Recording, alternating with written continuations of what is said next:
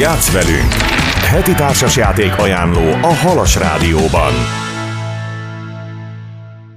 Köszöntöm a stúdióban Péli Csabát, a Tibor Társasjátékklub vezetőjét. Szia! Szia Ági, üdvözlöm a hallgatókat! Bár már lezajlott az esemény, de el kell mondjam, hogy a társasjátékok ünnepére pont Csaba segítségével jutottam el. Remélem sokan voltak a hallgatók közül. Csodálatos dolog társasjátékozni, ezért is van a sorozat. Mit használ nekünk ma? Egy szokásos idézettel kezdeném.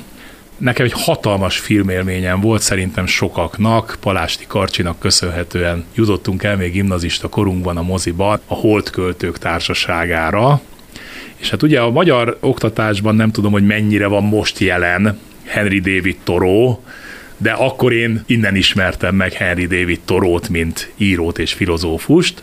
Ugye Robin Williams zseniális alakításával egy fantasztikus film volt, és most Henry David Torótól hoztam egy idézetet. A szerencse az, amikor az előkészület és az alkalom találkozik egymással.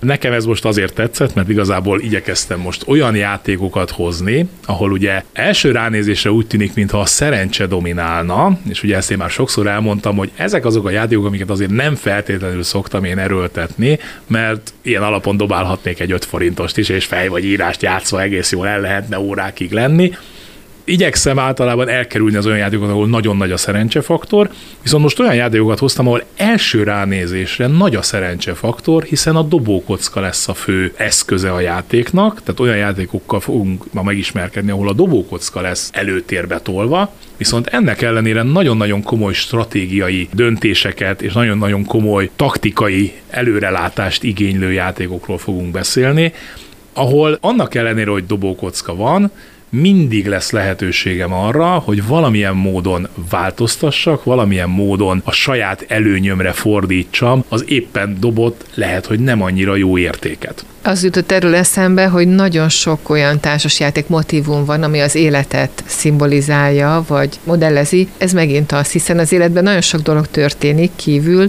de hogy valahol egy picit mindenre tudunk egy kicsit készülni, és azért nem mindenkit egyformán ér egyfajta jó vagy rossz külső esemény. Így van. Ugye nagyon sokszor emlegettük korábban is például a monopolit, a gazdálkodj okosant, amiknél semmilyen ráhatásom nincs arra, hogy mi történik igazából a játékban, vagy akár a rizikónál. Mindig föl szoktam emlegetni, amikor egyik ismerősöm a hatalmas nagy seregével megindult Ausztrália felé, ahol egyetlen egy pici kis árva katona állt, és mindig olyan rosszakat dobott, hogy a teljes seregét felőrölt, ez az egy pici katona. Tehát nagyon-nagyon bosszantó tud lenni, amikor a, a szerencse az olyan szinten benne van a játékban, hogy egyszerűen nem tudok vele mit kezdeni. A monopolinál is dobok, lépek, dobok, lépek, és nem nagyon van ráhatásom. Ha rossz helyre léptem, akkor csődbe fogok menni, vagy fizetnem kell. Ha jó helyre léptem, akkor hurrá, hurrá, de nem az én döntéseimen múlik az, hogy ez most egy jó lépés, vagy egy rossz lépés lesz.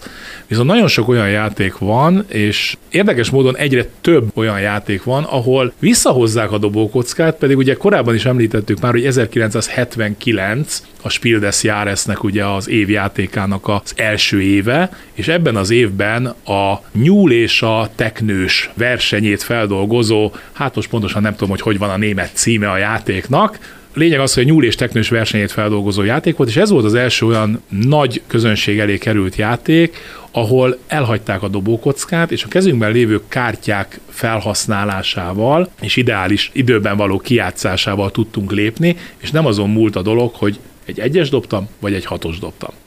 És ennek ellenére ugye a dobókocka az nem tűnt el. Tehát mind a mai napig, főleg a családi játékokban jellemző az, hogy a dobókocka ott van, de azért nagyon sokszor van az, hogy a vérgémerek, akik ugye ez a, hagyjuk békén a családi játékokat, mi a komoly hatórás, agy leolvasztó játékokkal játszunk csak, ők is nagyon sokszor előszokták venni az olyan játékokat, amiben mégiscsak van dobókocka, és akkor így de, de hogy, hogy ez hogy?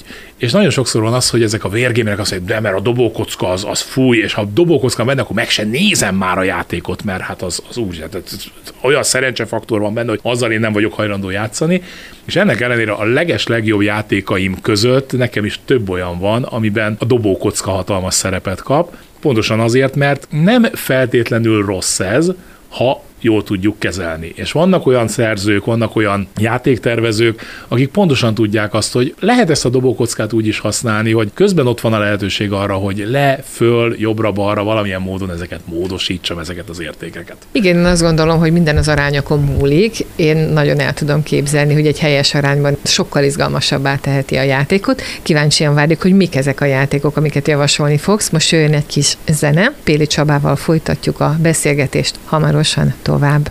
Játsz velünk! Heti társasjáték ajánló a Halas Rádióban. Péli Csaba játékmesterünkkel folytatjuk a sorozatot, a beszélgetést. Ugye olyan játékok lesznek, amelyekben a szerencsének van ugyan szerepe, de nem meghatározó, és nagyon kíváncsiak vagyunk, hogy mik ezek. Ugye tudjuk, hogy te nem nagyon szereted a csak szerencsém múló játékokat, én sem, és talán sokan nem. Na, mik ezek, ahol jó egyensúlyban van? Elsőként egy olyan játékot hoznék így említés szintjén, amit egyébként nem akarok bemutatni, viszont egy nagyon érdekes találkozásom volt vele, ezt a játékot úgy hívják, hogy Monopoly. Nem és akkor itt most úgy megfagyott a levegő, hogy úristen, tehát eddig arról beszéltük, hogy a Monopoly nem. Volt egy nagyon érdekes találkozásom a Monopolival, egyszer egyik ismerős házi szabályjal annyit csinált, hogy mindenkinek volt 12 kártyája játék közben, amik plusz-minusz egy, plusz-minusz kettő és plusz-minusz háromas értékek voltak, és mindegyikből volt négy darab, és a dobásainkat, amikor eldobtam egy kártyát, akkor tudtam módosítani. És már is volt egy pici ráhatásom. Még mindig nem volt egy jó játék, azért arról nem mondanám, de már is megvolt az a lehetőség, hogy mégiscsak valami ráhatásom van a játékra. Tehát ha valaki szeretné, akkor érdemes így kipróbálni, akár otthon kis papírokra fölírogatni, hogy plusz egy, plusz kettő, plusz három, és mindenkinek jusson belőle négy-négy darab, vagy akár csak úgy, hogy kettő-kettő és hat kártyával, és játék közben, amikor szükség van rá, akkor eldobható, és már is egy picit érdekesebbé tehetjük a játékot. De akkor jöjjenek azok, amiket tényleg szerettem volna hozni. Az elsőt úgy hívják, hogy a Vörös Katedrális. A Vörös Katedrális, ugye ez a moszkvai székesegyház, nem próbálom kimondani a nevét, a Vörös Katedrálisban az építő mesterek leszünk, akik igyekeznek a Vörös Katedrálist megépíteni. Nagyon érdekes, hogy itt a dobó kockákkal, amikor dobunk, akkor lépünk a kockával annyit, amennyit mutat, de én döntöm el, hogy melyik kockával és hogyan egy rondellán, tehát egy körkörös pályán, és ahova a kocka érkezik, ott az adott akciót fogom tudni végrehajtani, és mindig van több kocka a táblán, tehát ennek köszönhetően van lehetőségem arra, hogy eldöntöm, hogy most én melyik kockával akarok lépni, tehát már annak ellenére, hogy kockákkal dobunk, mégiscsak több lehetőség is van, illetve maga a kocka csak az dönti el, hogy én milyen akciót fogok tudni végrehajtani. De itt is vannak lehetőségeim módosításokra, vannak lehetőségeim mindenféle extra megkutyulásokra, úgyhogy ahhoz képest, hogy a dobókocka adja az egésznek az alapját és a lelkét, ennek ellenére egy nagyon-nagyon klassz stratégiai játékot készítettek a Vörös Katedrálisban. A következő játékunkat úgy hívják, hogy Arena of Gods istenek kegyeltjeiként, hősökként fogunk bemenni az arénába, és harcolunk egymás ellen. Gyakorlatilag egy gladiátor viadal lesz a táblán, amiben próbáljuk egymást legyőzni. Két érdekes dolog van benne. Az egyik az, hogy mindenkinél vannak kártyák, amikkel tudja módosítani, illetve kihasználni a különféle dobásainak az értékeit. A másik pedig az, hogy maga az, hogy éppen sérülésekkel én hogy állok, tehát mennyire állok vesztésre vagy épp nyerésre, az nem derül ki addig, amíg az első játékos ki nem esik. És akkor itt jön egy másik dolog, ugye, amit szintén szoktam sokszor emlegetni, hogy nem szeretem az olyan játékot, ahol ki lehet esni.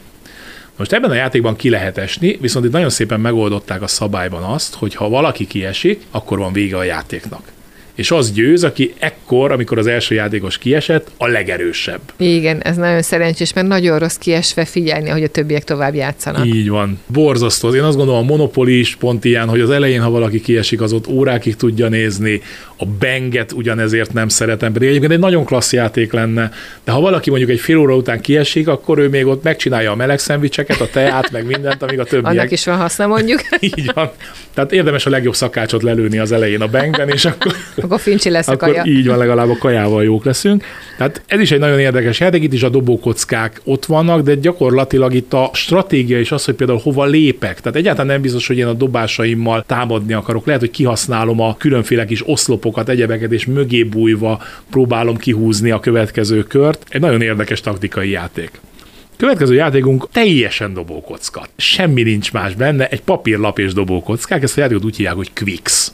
Dobunk különböző színű kockákkal, és a négy színű kockához négy sor tartozik a papíron, két szín növekvő sorrendben mutatja a számokat 2-től 12-ig, kettő pedig csökkenőben és igyekszünk úgy beírni a dobókockák értékeit, hogy folyamatosan a növekvő sorrendben csak növekvőben írhatok be. Tehát ha beírtam egy ötöst, akkor egy négyes, hármas, kettes, egyes már nem jöhet.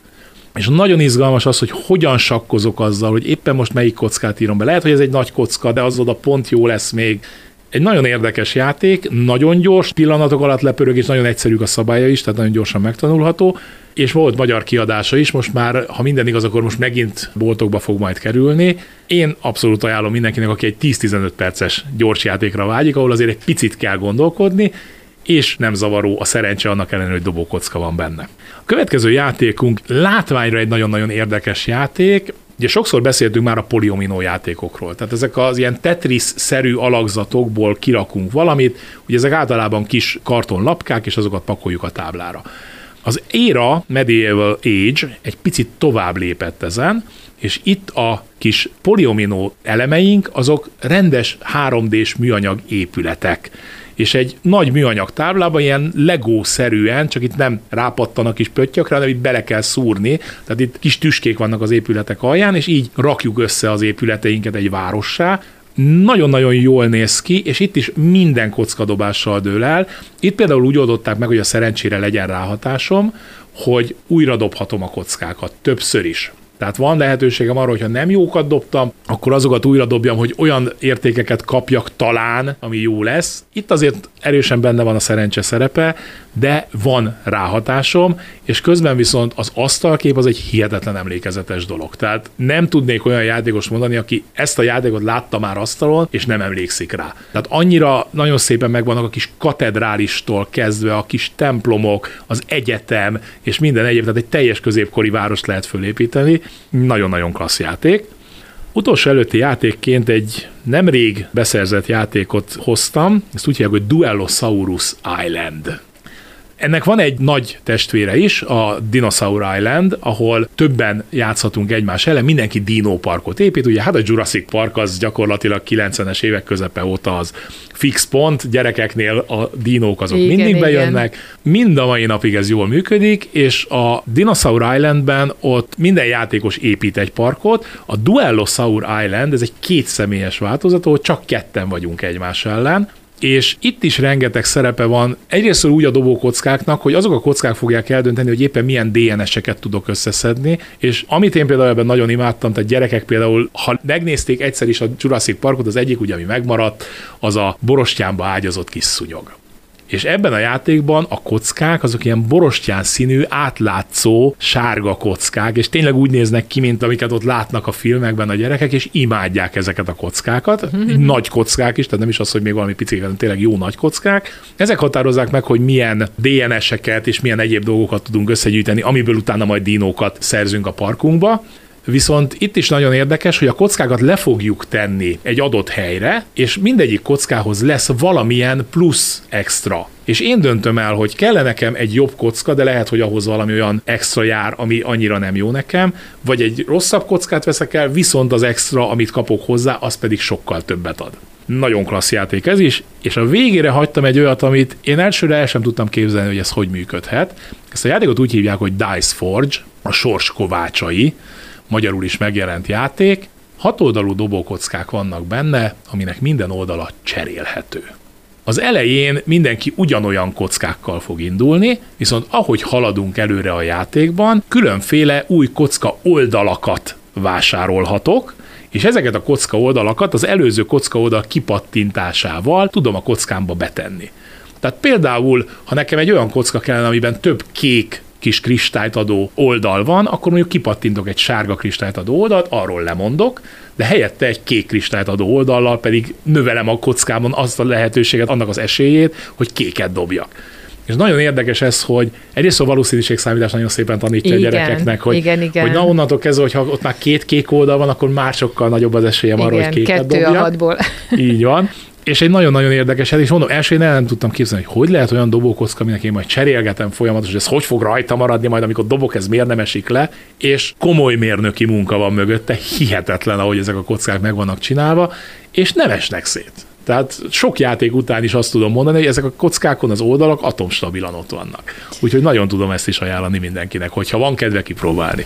Tehát szerencsefaktor tartalmazó, de messze nem csak a szerencsétől függő játékokról hallottunk. Egyébként az jutott eszembe itt a végén, ahogy mondtad, hogy milyen ügyesen megoldották a cserélhető oldalát a kockáknak, hogy aki látott már verseny Rubik kockákat, Igen. egyszerűen a mérnöki teljesítmények csúcsa tartható a kezünkben, érdemes legalább legalább egyszer megforgatni egy ilyen Így van. verseny Rubik kockát. Épp a múltkor láttam, hogy valamelyik ilyen nagyon speciális Rubik kocka, ilyen kettő másodperc alatti idővel. Tehát, hát ezt most próbáljuk elképzelni.